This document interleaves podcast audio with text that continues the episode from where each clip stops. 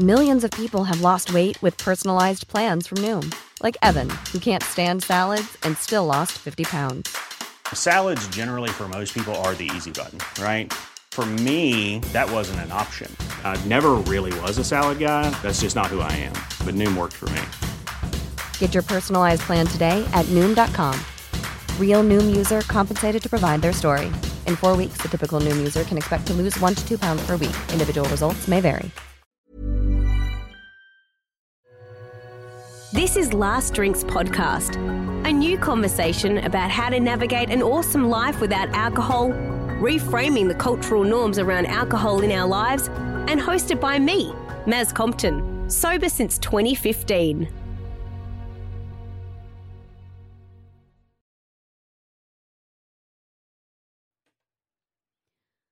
Hey, fam, beautiful podcast, squad cast.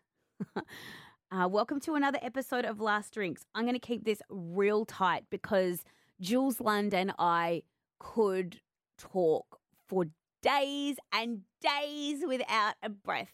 Julesy is, uh, he's a mate, um, but you'll hear very early on in our conversation why I hated him for a really, really long time. My hatred was was warranted. My hatred was justified, and um, we have managed to get to a place in our relationship where we call each other friends now. Um, I just wanted to quickly mention that I love getting your messages on Instagram. They light up my day. I love hearing from you. Um, Kelly has sent me a message saying, Hi, Maz. I've been listening. Oh,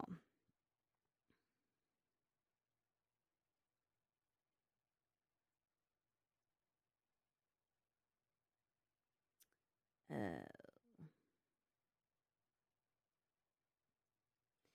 Ange sent me a message um, on Instagram that said, So excited for my book to arrive. Love your podcast. Thanks, Ange. Thanks for ordering the book. I hope it has arrived by now, hopefully. Um, and I have just had. And then I had some great response to some of the media that I was doing um, in the lead up to the book being launched. So the book is now in bookstores all over Australia. Um, I went into Dymocks the other day and I had a look, and it's under the new releases section on the top shelf. And I was like, that's my book. It's so cool. Um, so you can go out to a bricks and mortar store, go go take yourself out for some retail therapy if you want to go and get a copy. Also, you can buy it online.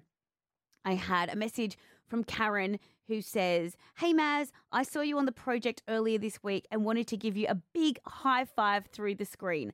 So great to see people out there normalizing not drinking. I have been alcohol free for almost 100 days and have found that even though I feel a million times better, healthier, and more awake, I also feel a bit lonely. Just wondering if you could recommend some sober Facebook groups that I could join as I can't seem to find any myself. Can't wait to read your book from Kaz. Karen, I feel you. The the sober journey is it's so great, but yes, you can absolutely feel alone. So my recommendation, jump into the sober awkward community. Victoria Vanstone has become a bit of a sober mate of mine. Um, she will be on the podcast in a couple of weeks. She has a cuppa community, C U P P A, and it is full of people who are sober and love talking about it to each other. And it's just a wonderful, it's a great sober community that I am a part of that I think you will find some online buddies in. And Vic is also hosting a live event uh, in September. So she will be on the podcast in a couple of weeks talking about all of those things. But um, in the short term, Kaz, Sober Awkward is that community that I um, I would send you to. Okay, uh, and that's for everybody or anybody um, who's listening to this. If you want to find some sober buddies, um, dip into the sober awkward community. They are just wonderful and open armed and just delicious. Okay, enjoy last drinks with my now friend, former career nemesis, but super buddy, Jules Lund. And you can actually introduce me, but let's not do that. Uh, Jules Lund thank you so much for joining me on the podcast today. You're very, very welcome. Have you forgiven me yet? No. And let's start there because for people that listen to this podcast, they might not know that you've been my career nemesis uh, for my entire adult life. Quick bit of backstory. It was the year 2000 and ESPN held auditions around Australia to find the very next X Games host. And out of 4,000 entries across Australia, it came down to just two finalists Jules Lund and Maz Compton. And Jules Lund got the job, and I've hated you ever since. I know. What a frenemy, huh? I'm a frenemist.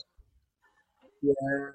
Oh, well, I mean, the good news is you got me back because um, I then had a radio show after Kyle and Jackie O on 2Day FM, the breakfast show, and I got knock on the door one day, and the content director said, "Look, we're gonna." We're going to actually replace you with someone called Dan and Maz, uh, Maz Compton. You remember her? And I said, she got me back. 20 years later, she got me back. It's so funny. Do you know what I love though, Jules? Is that we both found our own paths in media and we have crossed swords so many times in different we've been on the same radio show at some point like and and the same network and rival networks but um what i what i really never thought i would be doing is having a conversation with you about sobriety and that is in all seriousness of all the years that i have known you I never thought you would be on last drinks. So I am so curious to know about your last drink and and how this has all played out for you. So okay, so let's let's have an honest conversation. So why do you think? And and I I pay it because it's accurate, but so they know. Why do you think I'd be the last person? Well, maybe the second last, but um, I have had many a drink with you, my friend, and I've I know I know that you have always given it a good nudge. I think I've seen you hungover more than I've seen you not. Oh. And that's just rolling around in media circles, right? Yeah. And it's not to it's not for me to judge, okay? So it's not I was never sitting there on the sidelines going, "Oh, look at Jules." I I really just I just didn't think that you'd be the guy that would get sober. I really didn't. But I, I think you have. And I want to know what this story is for you. Because one thing I know, Jules, after 70 odd episodes of this podcast, everyone's journey to sobriety is as unique as their fingerprint. And that's what I love about having these conversations, is because everyone who's getting there gets there in their own unique and special way. And I'm sure yours is as special as you are. Well, it comes down to three words a court order. Wow. No, I'm joking. Oh, oh God. I was like, oh, don't be too judgmental with your wow, Maz. I don't judge you until until that was a, that was that wasn't a judgmental wow. That was an inquisitive wow. Um, no, come on, tell me the story. No, no. What happened? Well, it's not a court order, but I suppose if I kept going, Look, my my relationship with alcohol is an interesting one in a sense that um, um, it's big in our family, uh, and my parents have been incredibly social, and you know I think about my entire upbringing; it was quite dominant, a force. Um, parties every weekend. You know, as kids, we grew up in it was like a circus, you know. We were mm. would go around in tribes as as kids um, at at our parents, you know, family friends parties. You know, you'd be you'd be stay, staying over at people's houses all around the place. You'd be waking up, put in the back of a car. You know, yeah. it was it was really fun, and that's I think you know I got a lot to be thankful for from a, a, a social point of view.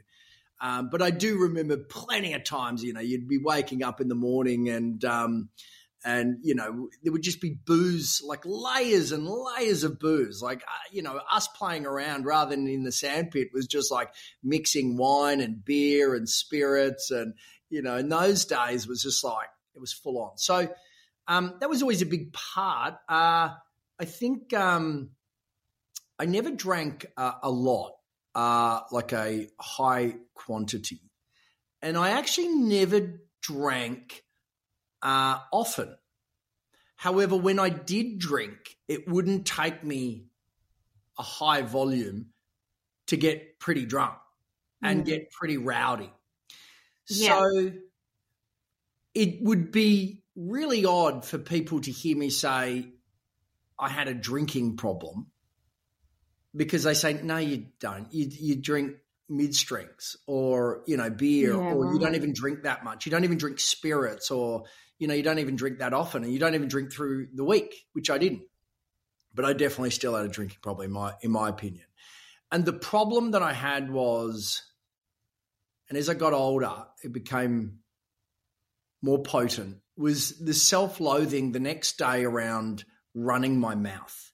Mm. Because I, uh, I love um, the verbal joust. That's yeah, the I love- banter. the banter. And I love radio. And those that I love the most are those that give me shit. Yeah. Because now I'm like, great, we're jousting. And um and I really miss that in, in radio, which is sort of why I'm going back into it and why I love chatting to you, Maz, because that is really fun. It's like, you know, it's like wrestling. It's like it's just a great, it's so fun, you know? And um and unfortunately I do that when I'm been drinking with people that don't see it as as playful. They just see it as abuse Yeah. because what I'm wanting, I'm pushing them because I really like them and enjoying it. And what I'm wanting them to do is push me back. But a lot of people aren't sort of like that or, or whatever. And so what happens is I end up, I don't know, I just take things too far. I'm not able to read the room. I lack awareness and I, yeah, I cross the line. And, and as I get older, I find myself going, ah, I, I'm not as comfortable being an arsehole or, you know, being funny for it or just being happy with shock value and, and putting it down to, well, stuff them. If they don't get me, no one gets me. You know, like, Yeah. so it was really just about um, verbally um, misrepresenting myself. And I'm a, I'm a, I like who I am when I'm sober. And I, I wasn't liking who I was when I was drunk. And I wasn't slurring my speech or, or tripping over my feet. But I do like the sense of danger. And so, and that usually comes around with going too far. Like, I don't know, in years gone past, I'd climb shit, right? Because I was sensitive to alcohol, but then if you had the stimulant alongside it, it was too much. So in my 20s, it was Red Bull and vodka. And Right. I was banned from that um, by my wife I because thought you were I, going to say from, from Red Bull. well, You're going to be like, hey, Jules, tone down Well, the Red Bull and vodka. a slab of Red Bull a month, so I had unlimited Red Bull, and I'd turn up to my mate's house, uh, who you know, Sammy Cav, your Love ex boss, and um, and he would, uh, you know, I'd rock up with what they called my party bag, which was just a bottle of vodka and you know just all these Red Bulls, and then it would just be too much. Like I'd be running Mm. naked or you know running over cars or you know doing stupid shit on the dance floor at, at, at a nightclub, and I would just be borderline locked up, uh, which I really enjoyed. So got banned from that after some, you know, because sometimes you'd, I'd take it too far, and then and then I, f- I went all right, I won't do that. And then I found espresso martinis, and then that was that was the next one. The next so, thing. yeah. Then I So, so for you, like, is it the three? Like you said, you love danger, right? So it, like, I'm just trying to understand what is that? Are you a thrill seeker? Are you an extremist? Do you do you love just being on the edge? Is it the anticipation that something could go wrong? Like, what is that feeling that you chase or that you were chasing when you were drinking? it's definitely the on the edge. So I like the edge uh, in everything. Like Not I'm- just the guitarist. You mean Yeah, well, I do very much love you. um, so I, yeah, I very much need that, and I very much get bored without it. So, um, I'll give you a few examples. Like my whole twenties, from sort of when you and I went head to head and and you sadly lost badly because you weren't as talented. Um, I mean, not my words, the judges. Because one of my mates wasn't one of the producers that Yeah, decided who the winning person was going to be. We can get into that if you want. Fake news, fake news, can't prove it, and it's it's Mate, I have it on tape. it's you said it on. You said it live on air. Oh, you collect all those audio grabs, do you, for your show reel? Yeah, my, Anyway. Jules, my Jules Lund shrine at home. The voodoo doll to feed the voodoo doll. No, I um. So you got to imagine, like I spent ten years traveling as a getaway reporter Yeah. in the adventurous realm. So I would be, Yeah. and this is not. I was already like this beforehand, but this certainly created a level of uh, addictive thrill. Like I'd Sure. be shark diving one day, then I'd be in a hot air balloon going over Luxor, Egypt. Then I'd be doing zero gravity flights in Vegas or skydiving in a tuxedo. And then I'd be hosting the red carpet of the Logies. Yeah. Like it was, I did that for 10 years, flying business class, jumping all, you know, like it was just, it was redlining, which Yeah. at the end I had pure adre- adrenal fatigue and, you know, I struggle with getting pretty low and depressed at times because I reckon there is that um, that element. But no, I you know like during COVID when I I got absolutely numb, like I was like, sorry about that. That's my um uh R- Rottweiler disguised as a cavoodle. Um, shut up, Rocky.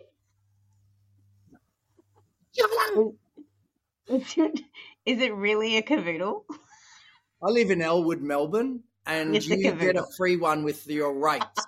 When you pay your council rates, they go, here's your cavoodle, and your lycra. shut up! Oh, It's- bloody take off your little jacket that I knitted you. That um, it's that or a French bulldog. Yeah, Because I used to live in Elwood too. yes, you did. Oh, Just God. trying to get closer to me. I was. I was in Burn throwing- Street, just around the corner. throwing cavoodle poo at the back of my car. I saw you. Um, so anyway, I um, during COVID, I was like, all right, I'm so numb. I need a defibrillator. I need to jolt myself out of this. And so Yeah, wow. my idea is uh, I'm going to learn how to throw myself out of a plane solo. And so I, I got my skydiving license and did it, you know, Yeah.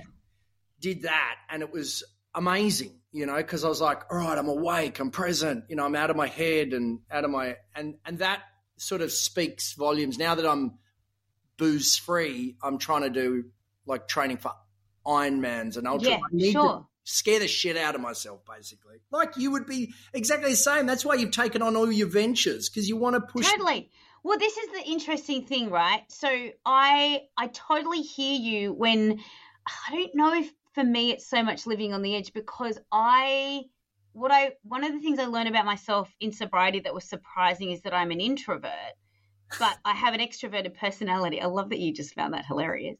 So I for me I did I did a decade on the road and MTV and flying business class and doing all the things and being at the parties and interviewing rock stars and and you're so up eh, but it's this it's almost a distorted reality because that's not real life and it doesn't last. You can't do those things forever because for me when I was like 28 I was like god I'm going to be 30 soon. Can I really be the chick on the youth branded MTV pushing 30 you know? So I think I understand what that uh, what goes up must come down.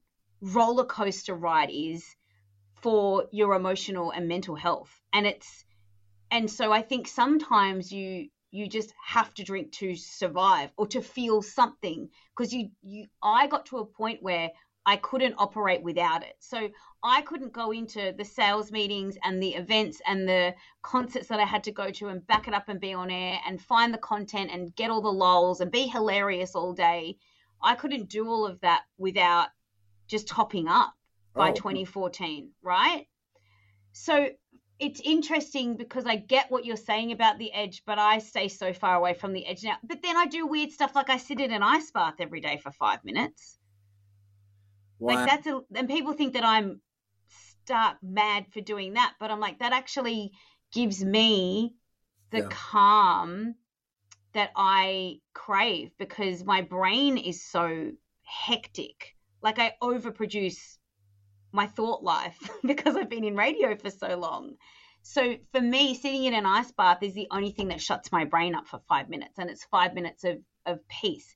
But I feel like you're not chasing peace because somehow peace. I don't know. You're you're chasing something totally different, and that's that checks out because you're a, you're a different person. But how then do you reconcile that without alcohol? Is it the skydiving? Yeah, yeah, I am. I mean, what I realized very quickly was I, I have an enormous amount of uh, extra capacity, which was great uh, after not drinking. I'm not entirely sure the logic on that. So, what I mean is that when I stopped drinking, um, which was about eight months ago, I think, this weekend, um,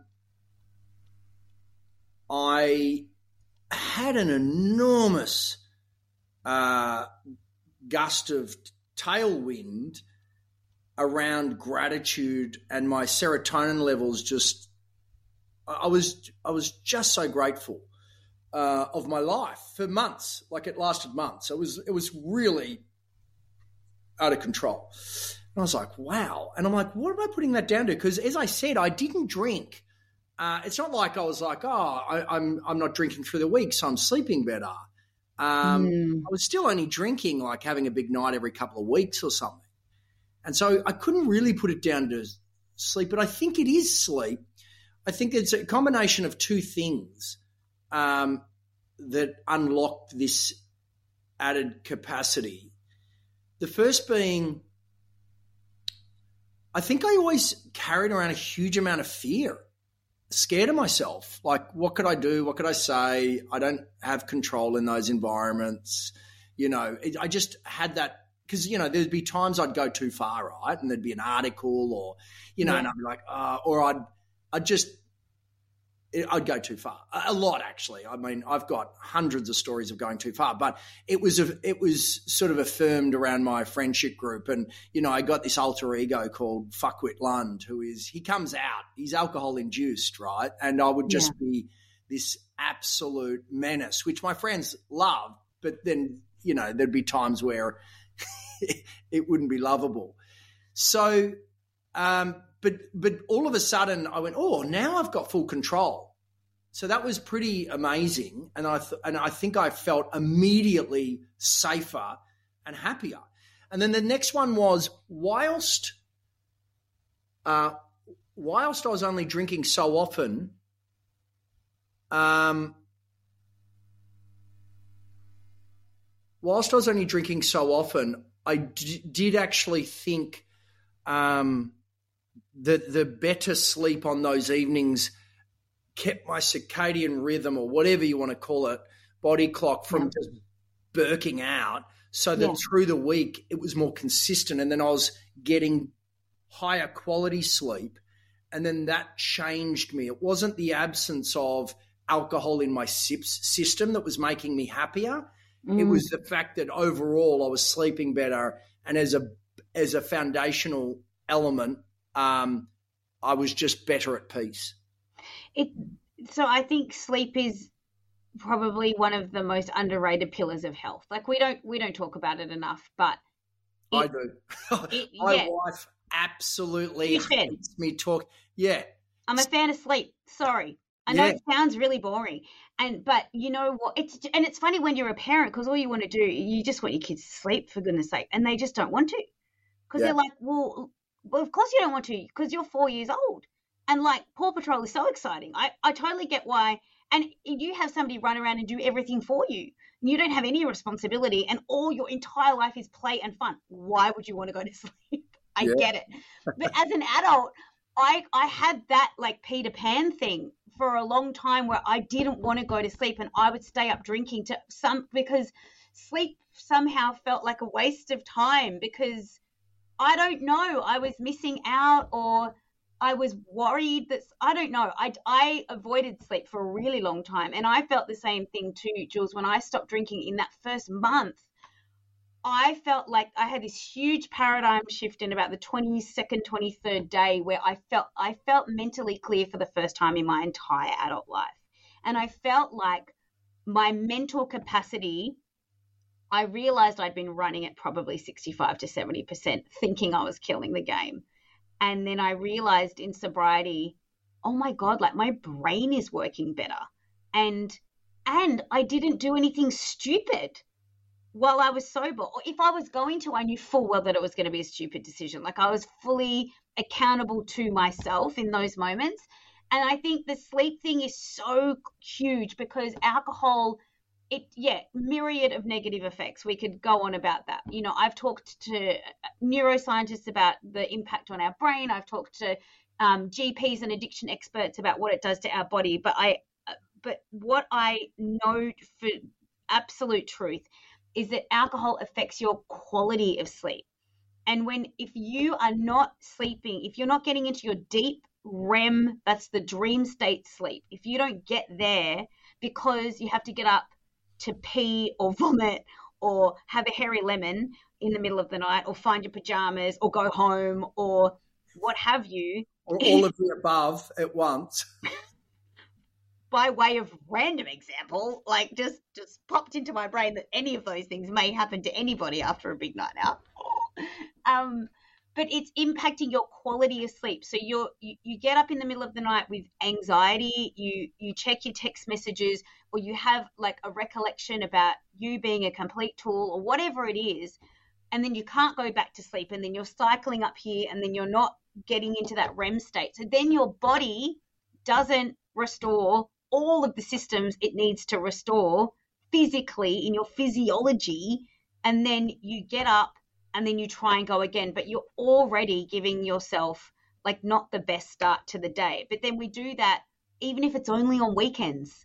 It's still you're just limiting yourself from the get-go and you're doing yourself such a disservice. And that's just one of the impacts that that drinking alcohol any amount of alcohol impacts your sleep. It's just a fact because it it messes with your neural pathways and it changes your brain chemistry and it screws with your hormones. And when those things start getting out of whack, then you're right, your circadian rhythm isn't in rhythm. It's all just, you're just screwing with yourself. And these are the things we don't get taught about alcohol, right? Like, yeah, it can be fun. And yeah, even if you don't have an alter ego, sometimes just having a drink can feel relaxing. But the, the relax is, is fake relax. It's not true relax. It's it's a complete. This is why I say alcohol is such a liar and it's a sleep thief because you think you're getting re- relaxed, but you're actually robbing yourself of that deep REM restorative sleep. So, and then you're screwing yourself over, and nobody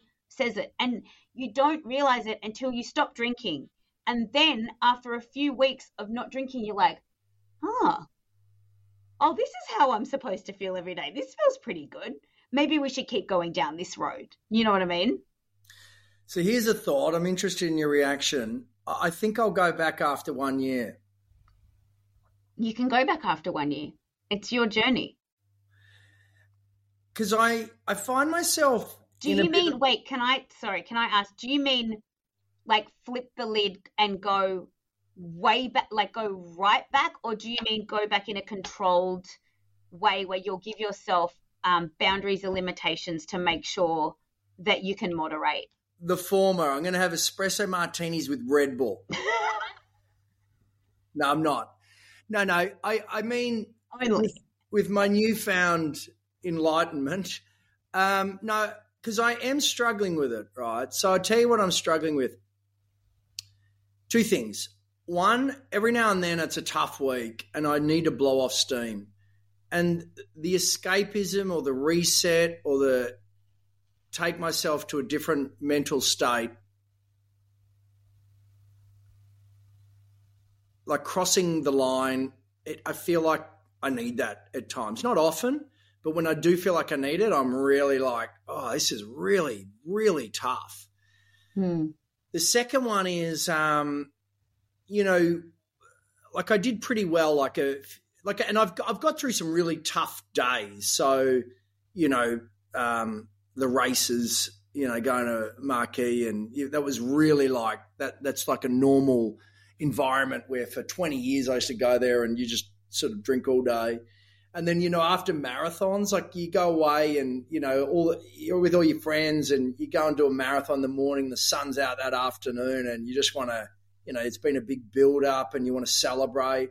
And then other ones like uh, I went to a conference a few weeks ago in San Fran in Napa Valley, and you know, like everyone's just really getting on it. It's the media and marketing industry, and um, and then after that, I you know we just launched a, a, tribe office in Miami, and I've never been to Miami before. So I turn up there, and we've got a whole new team there, and they're fun. They're all salesy and cool, and you know, you know, as part of all the bonding, you want to have some drinks and and not it, not it, you know, most if I don't have zero percent beer is it is something I can access, I'm really in, in strife. Like I, am not into mm. a big glass of water with a squeeze of lime in it and soft drinks. Like I can only get through all of those with zero percent beer because my brain just keeps moving. It's fine, but then yeah. sometimes when the zero percent beer is either not accessible or um, or they're re- like the team's really having fun and I'm and it's taken and I'm tired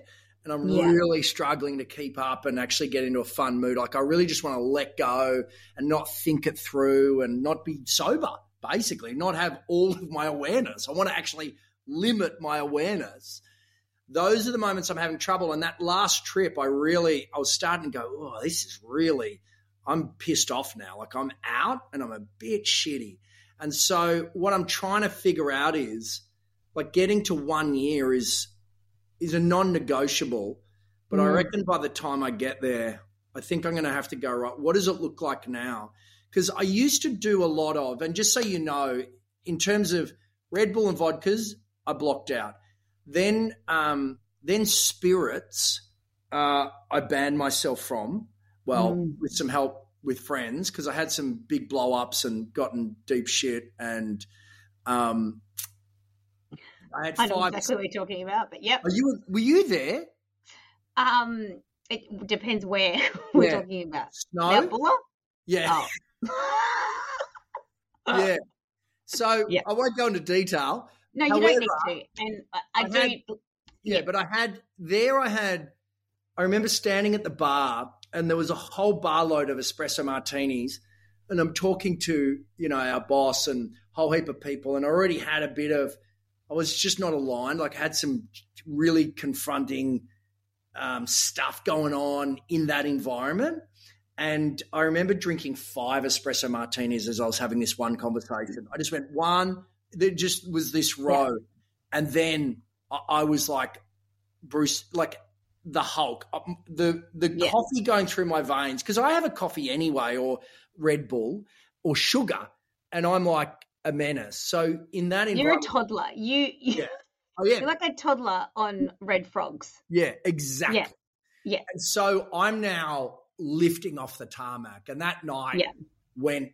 I don't know where it went, but either way, the next day, because I I have to like you know I had to apologize to a lot of people. I've had to give away a lot of sorry cakes in my past. So that mm. was a thing that I used to do, and and and then my friends laugh at. But when I'd trash someone's house, I'd have to go back to like their parents, and the next day, and I'd get a cake from St Kilda, you know, uh, and I'd uh, I'd say sorry, and a lot of people put on a lot of weight because I was apologizing. sorry cakes often. And so anyway, I gave the apology up in, in Buller to, to people and uh, and then it was like and then Sammy Cav, my best mate and who I referenced before, he was like, you know what? You just got what do you want to do here? And I was like, oh, I wish I wasn't drinking and I didn't do that. And he's like, rather than making thousands of decisions, just make one. Right? It's so much easier. So what's your one decision? I said, no spirits. And so for the for the next five years, I said, no spirits, it's just beer. And so that was that was really impressive and it was a clear dry line and I didn't need them and I got over it. But then I did find myself being able to achieve that same level of drunkenness on mm. beer. So then yeah. I went no heavy beer. And so for many years I drank mid strength when everyone else was laughing at mid strength, which was 4X Gold and Great Northern's yeah. mid. So everyone's laughing and I'm like, anyway, it's now just, you know, almost the default. And then um, what was happening was I was drinking mid strength and lights, but then I'd get in an environment where they didn't have them. So maybe I'm at a function or I'm overseas mm. and there mm. wasn't an option or a conference. And I would drink heavies.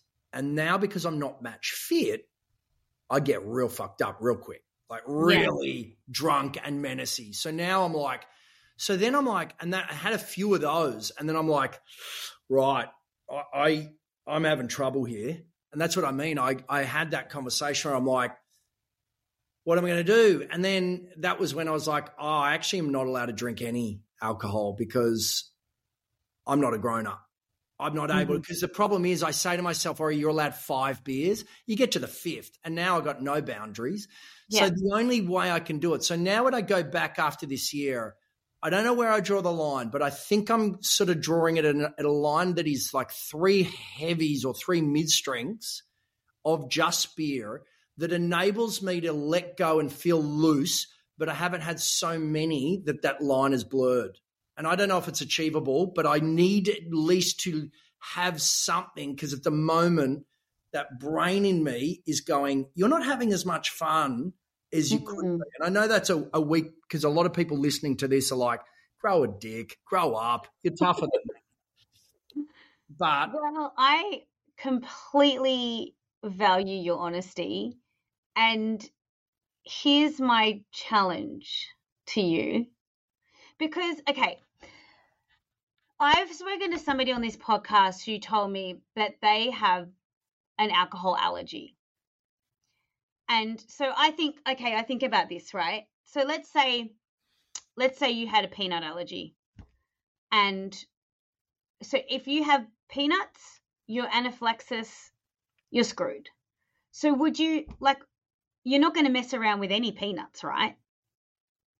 You just, it's, it's none, it's zero. Because if you have it, you're it's going to it's going to affect you so badly that something really terrible could happen. So you duty of care for yourself or or a friend you and so then if if i invited you over knowing that you had a peanut allergy i would make sure that we weren't having satay chicken for dinner. Like i would i would ensure that because of your condition and your allergy that i was honoring our friendship by looking after you and looking out for you so if you think about your reaction to alcohol as an allergy, it puts it in a dis- a different situation when you're thinking about how am I going to moderate, what am I going to do? Because maybe it's zero Jules and it might not be and and I'm not it, it this like I said this is your yeah. sobriety this is your journey like I'm I'm just I'm so glad that you've had 8 months in the sober seat to really sit with this because yeah. if you do go back, it's going to be a very educated, calculated um, dis- decision that you can hold yourself hopefully accountable to to a level. But I guess what I'm saying is it might the the number for you might actually just be zero.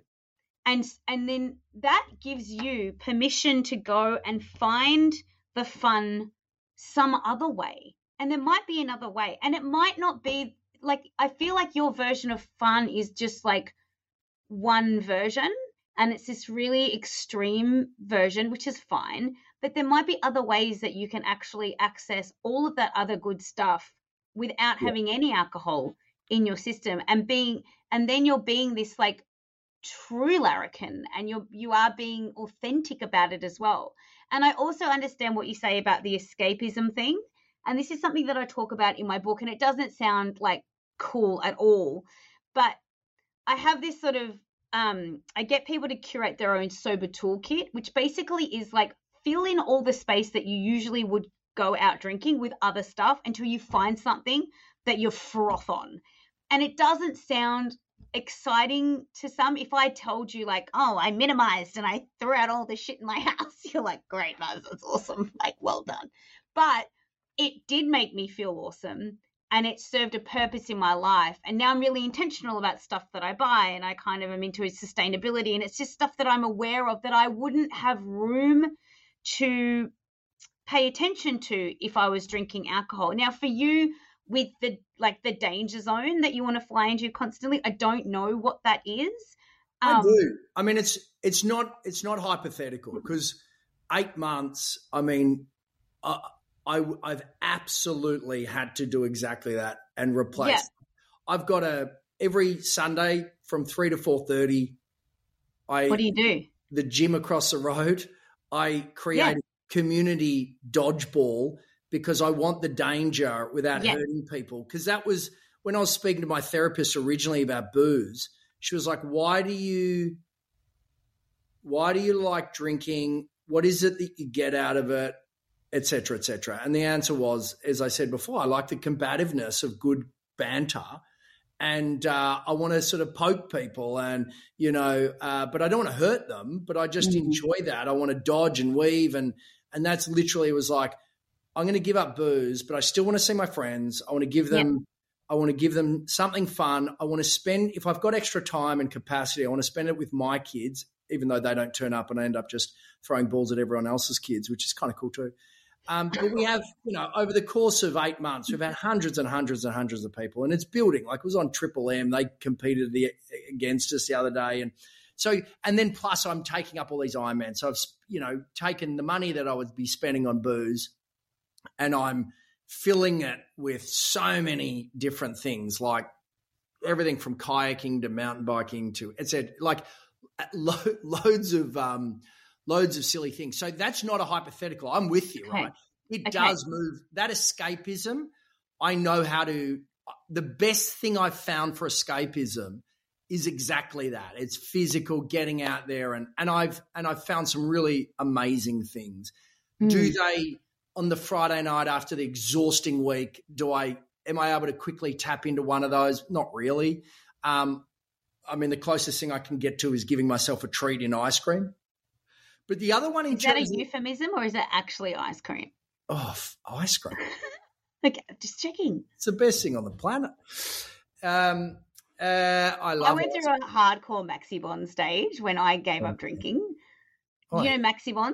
Yeah, dude. I because I was the girl, I was like, I don't do dessert. I just have a glass of red wine, and by glass I mean bottle. And so when I stopped drinking, my sugar cravings went oh, yeah. through the roof, and I was like, get me the damn ice cream. And I just ate that. I just yeah. Maz Maxibons is what I was for a while there. And then I had to give up ice cream for a while too. Yeah. The funny thing is that a lot of people say, oh, you give up booze and you lose weight. The, you the, didn't.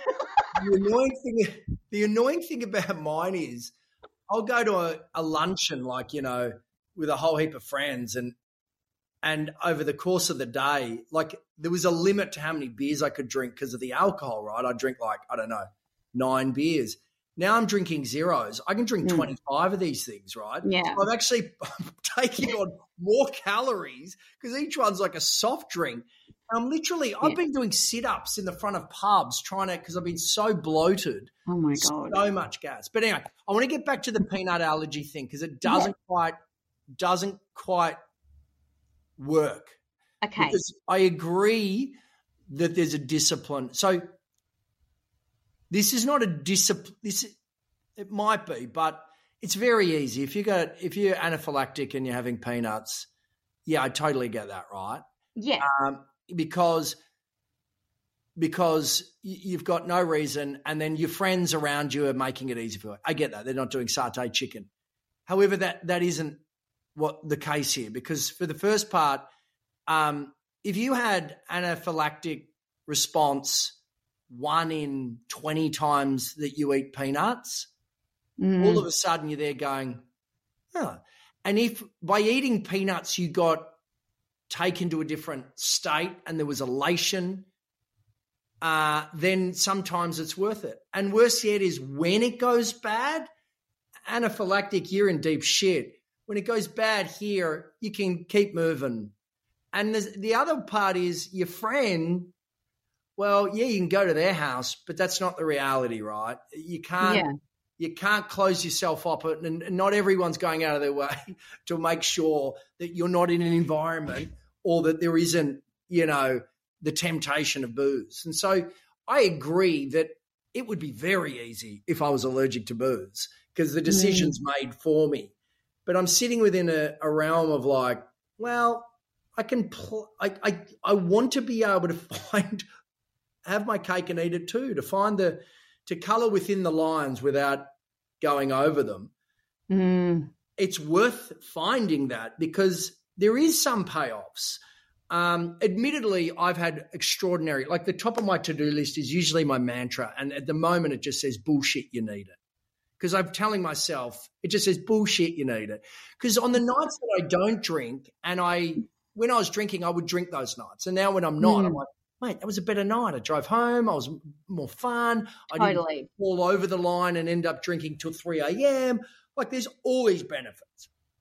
But then, as I say, in those rare moments, mm. how do I allow myself that without, and that's where the real discipline, because there's, that's, and I don't know if I can do it, but as Sam says, making one decision and never drinking is a lot easier than having to go, is this the night I, or am I going to stop at three beers or eight beers? And that constant, that constant is, ex- that's exhausting. That negotiating, it's that lying to yourself. Yeah. yeah and, and you're, and you're negotiating with yourself. Yeah. There's no one else accountable to you know what I mean? Like you you negotiate with yourself until you just go, ah, oh, whatever, and then you just yeah. give up. And so it I don't know if it's I don't know if you can toe the line. Yeah, I agree. But, but I love that you're being honest about it. And I I just think that it's admirable that you you I think that there will be people listening to this, Jules, that will breathe a sigh of relief to go, Oh, he finds it hard too.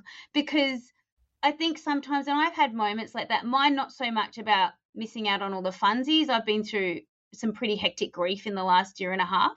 Uh. And so for me, it was like dealing with these really big emotions that usually you would just drink to escape from and sitting in the reality of them and not drinking. Like that's sort of been, yeah. you know, my big this is hard like this is real this is big life stuff you know like we're in our midlife now and things aren't super fun all the time you know but I just think that it will be a relief for people to hear that it's not easy, but that doesn't mean it's not worth it. And it's not easy, but and it doesn't have to be forever either. I think if you, everyone's sobriety is their own to own. And if you can not have any drinks for 8, 10, 12 months, two years, whatever it is, and then find a line and be comfortable with that that's okay because at the end of the day, it's your relationship with alcohol. It's not anybody else's. Yeah. Hey, um, slowing things down a moment. Is there anything that you learned about grieving that you haven't yet shared with this audience? I think the biggest thing, so just um, to give you the background, so my dad passed away about a year and a bit ago, which was really tragic. He was in another country. Um, we hadn't spoken for a long time, but we had we reconnected in the last few weeks of his life, and then he passed away. Whoa. So that was really, really awful. And what I think I learned from that is that uh, grief exists because of love. And so, whilst there were some really, really hard memories with my dad, he was diagnosed bipolar, and we had a really, yeah, a really complicated relationship, a complicated daddy daughter relationship. But what I learned was that my grief was because of my love for him, and that love kind of conquers all. And so, despite all of the stuff that happened, towards the end of his life to be able to reconcile and forgive and heal was just the most amazing thing. And then my best mate died in November, stage four cancer, two young kids. He'd been sick for 22 months. So, six months after my dad died, my best one of my best friends died. And uh, that one, he's still really, really not cool. And I'm, um, really still wrestling with that because it's he was 42 and it's just unfair. And and the he was so brave and so incredible. Um so i think for me like you know rewind to maz compton 10 years ago anything tough happened in my life and i would just drink and try not to deal with it. Anything difficult give me a bottle of wine so that i can forget i can check out i can just numb and not deal but in eight and a half years in sobriety, I have really managed to find some really strong dealing tools rather than coping mechanisms. So, alcohol was my multi tool of coping. What I've really done in the last 18 months and with a therapist as well is deal and process these really big injustices in my life and these really big like heartbreaks in my life. And it doesn't mean like sobriety didn't mean it was an easier grief journey. But I do think that I got to a place of forgiveness with my dad a lot sooner because I was able to really, I have the most incredible amount of compassion for people that I never had prior to being sober. And it started with self compassion. So I think when I stopped drinking, I really went on a self worth journey. And now that I have had compassion on that broken, bruised little girl that grew up and just got into media and kind of like killed it in the game, once I got sober and learned to love her, I then had an enormous amount of compassion for people. So I don't know if that answers your question, but it it has been a really um, hugely challenging but very very rewarding thing to sit in 100% sober and not check out of even though it's been extremely difficult. And i am still as i said like i really am still in in the, those early grieving stages with every because it was a bit of a double whammy. It was like how did this all happen you know? Um, but I am so glad I've I've done it sober, and I'm so glad that I feel like now in my life, you know, I've had some pretty big stuff happen, and not once really in the back of my brain even did I go, a drink will fix this, or I don't want to come at this sober. I just want to check out. That's not my neural pathways anymore. Mm. So my brain chemistry now is all right, girl, like this is going to suck, but yeah. let's hit it a day at a time, a moment at a time. Let's sit in the grief. Let's have some compassion. Let's forgive dad. You know, let's try and find some level of okayness that your friend's not here anymore, right? And I don't think that those things come easily when when you're drunk or hungover or, or sleep deprived because of alcohol.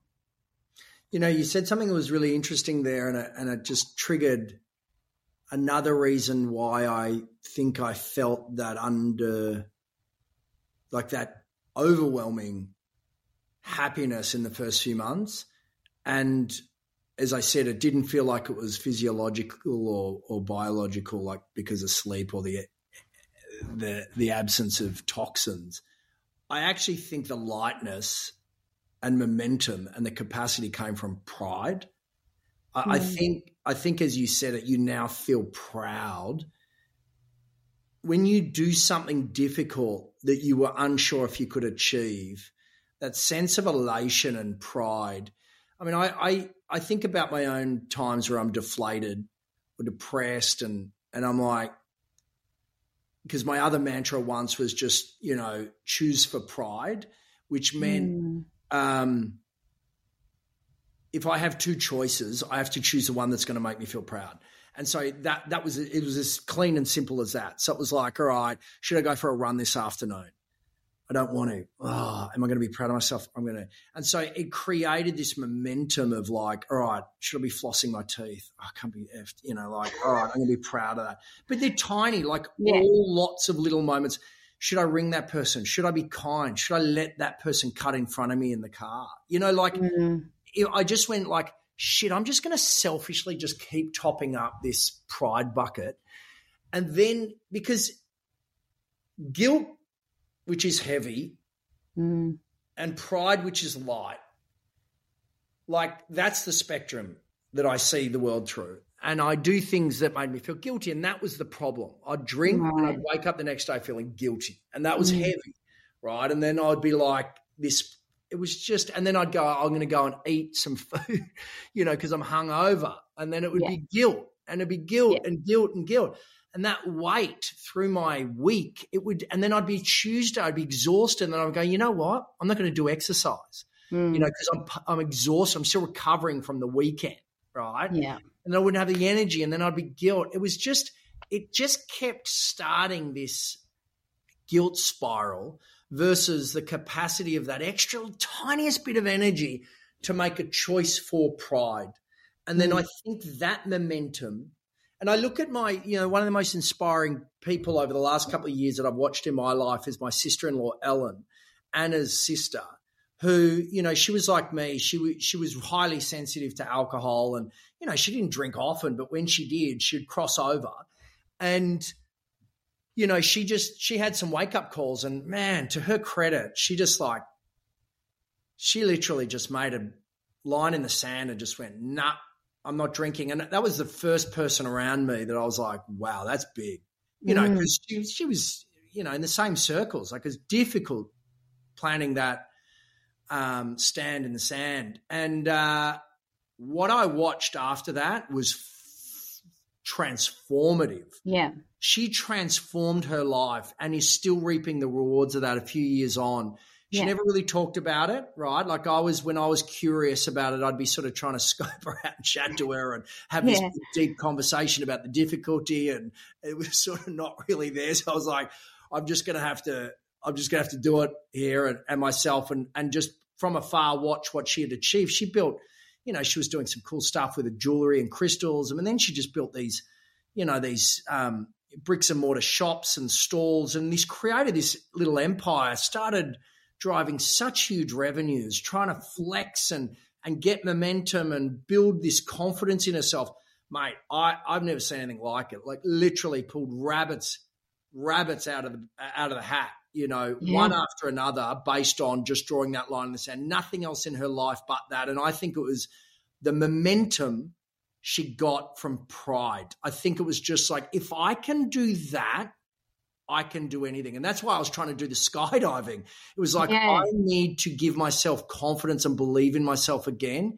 But if I can throw myself out of a plane, you know, after nine hours of training, you know, by myself and get myself to the ground, 12,000 feet, if I can do that, I can do a few things. Like, yeah. And so it's, it's all about like the first big gust is like if you draw that line in the sand, and for those, I reckon most of the people here are listening to you already on the journey. That you're probably yeah. preaching to the converted, but but but if they wanted some ammo to help people around them, mm. I would say to them, um, I'd be passing on to your friends like it'll be the quickest, most direct route to self pride that is a foundation for a few years of unbelievable transformation. That I reckon I could confidently say that that's accessible to most. I 100% agree with you. And I think I think maybe you're maybe I have a different definition of pride or maybe I just for me pride sometimes has a negative connotation, but I think we're talking about the same thing when I talk about self-worth and the um that that's what I discovered in sobriety. It was like, oh, I can do this. Like, oh, I am actually, I do believe the hype and I am capable and I can function without this vice. And I think also, like, day by day, like, you, it's like, you know, when you have a kid, a baby, and they do all the milestones and you're like checking them off in the Wonder Weeks book and blah it's like that in sobriety though, because you're like, I went to my first wedding and I didn't drink oh, alcohol. Oh, yeah. So now, oh my God, look at me go. And or like yeah. I went to that sales conference. I I flew to Miami business class and I didn't have a red wine on the plane. Like so, and then you get this confidence about yeah. you, and it's not swagger or ego. It's just it, it's an inner belief of like. I've got this. And then you start backing yourself. And I think somehow, without being all super spiritual about it, but the universe somehow gets entangled in that. And that is what I think kickstarts the momentum. But it's those it's those little tiny incremental micro adjustments yeah. that you that you yeah. kind of touched on before. It's like these little mini micro decisions yeah. that that end up being your sobriety journey. And they they actually don't add up to something big. They multiplied it. Like what I mean is um each moment of pride gives you momentum for another one. It's not just it is a compounding effect as opposed to yes. add that plus that plus that. There is a one plus one equals three. What what what's the negative connotations around pride in your mind? I don't know. That's such a I don't know. It just feels to me pride. I grew up in church, and so I think um I think that the way that pride is spoken about in the Bible, just from like religious upbringing, like don't you know, I'm not um I don't believe everything that I was taught when I was a teenager at church. Let's just put it that way, right? I still have a faith system. Um, I'm still like quite spiritual, but I, yeah. Anyway, that's a whole other podcast. Um, but I think that maybe there are a few scriptures in the Bible that were just drilled into me as a kid about pride being a bad thing. And I don't think it is bad, but I think that just that programming, when you say pride, I'm like, oh, but I think that we have a different definition of it. So I, yeah, I, I think know what I'm saying?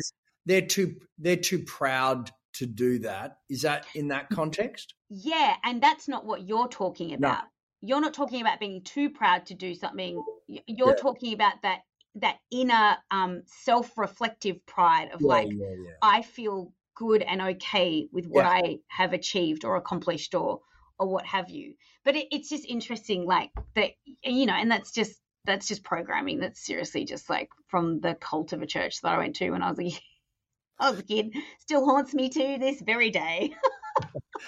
Wow. Well, there's plenty of plenty of good in those environments. Um, plenty Oh, of good stuff. there are there is the yeah youth group on a friday night was a it was a vibe like we it, you know i don't i'm so glad that i grew up in the church but i think as an adult with a bit of critical thinking i've had a look back at some of the teaching and gone "Ah, i don't think that checks out guys uh, this is how i want to move forward with my faith journey thank you yeah Hmm.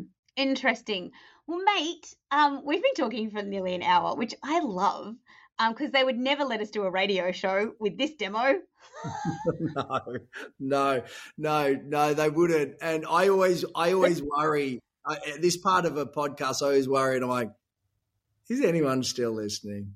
But yeah people are still listening mate because they love me really? why? I don't know.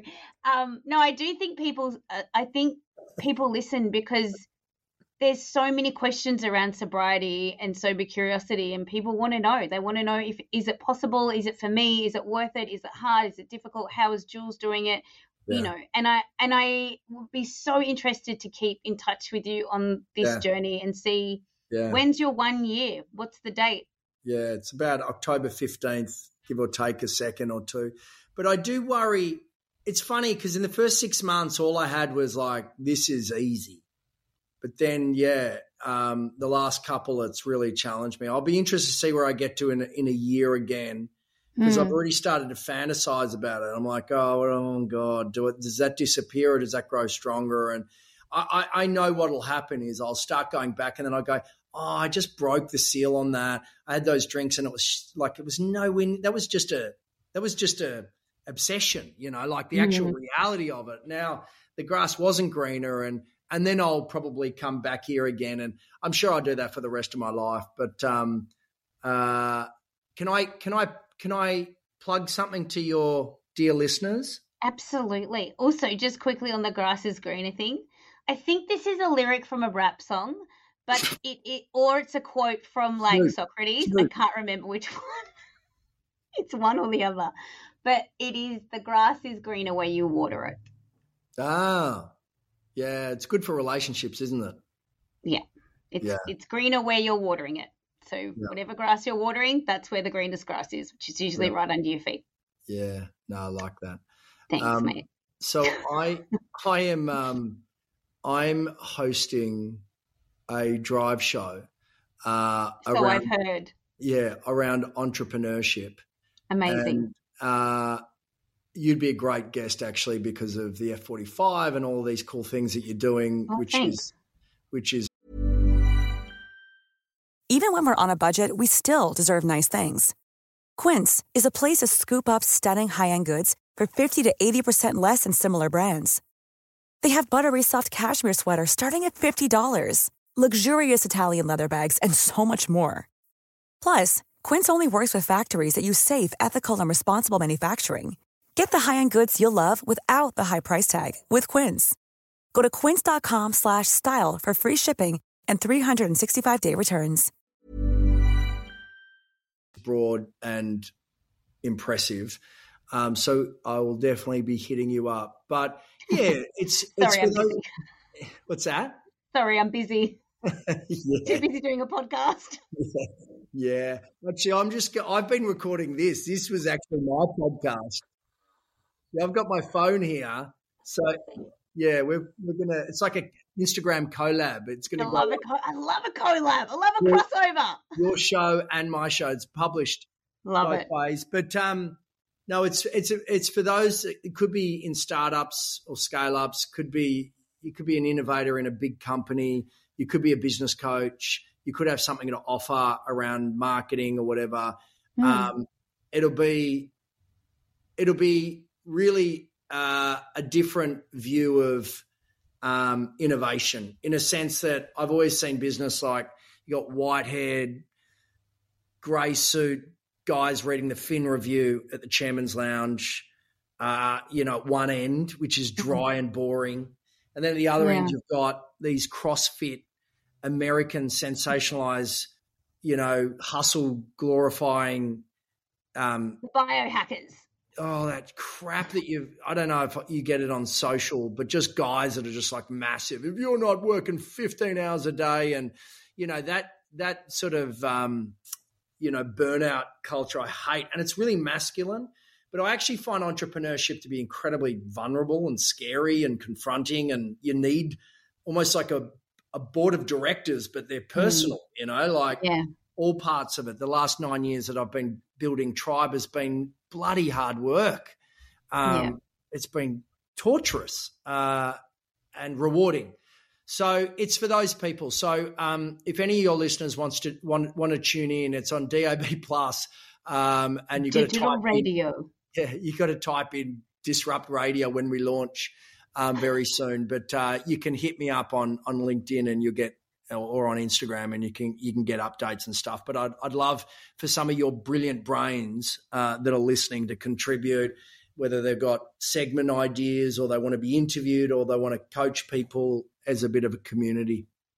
A hundred percent. And so why don't I put all the links and info in the show notes of this episode so it's just easy. That'd just be great. go to the show notes and you can find all the information there. There. Jules, thanks so much, mate. This has probably been our longest chat um, because we haven't had to go to a song. But I do have some pink tickets to give away. You just have to guess the secret sound. It's by Cavoodle. Oh, what a blast from the past. Thank you so much, my friend. Um, let's definitely keep in touch Yeah. and um looking forward to reaching out on the 15th of October to say congrats Yeah, and, and, see where things go. And also congratulations to you, Maz. The reason I wanted to join you today is to also acknowledge you on your brilliance and your Oh, discipline thanks. and your generosity to those people listening. Uh, I'm a big admirer, and despite those judges in the X Games choosing the better better presenter, you have somehow almost caught up. Almost sincere. that was. You're the best. Thanks, buddy. Love you, mate. Thanks for listening to Last Drinks Podcast. If you love this podcast, then subscribe. For more inspiration and to reach out, you can follow us on Instagram at Last Drinks Pod.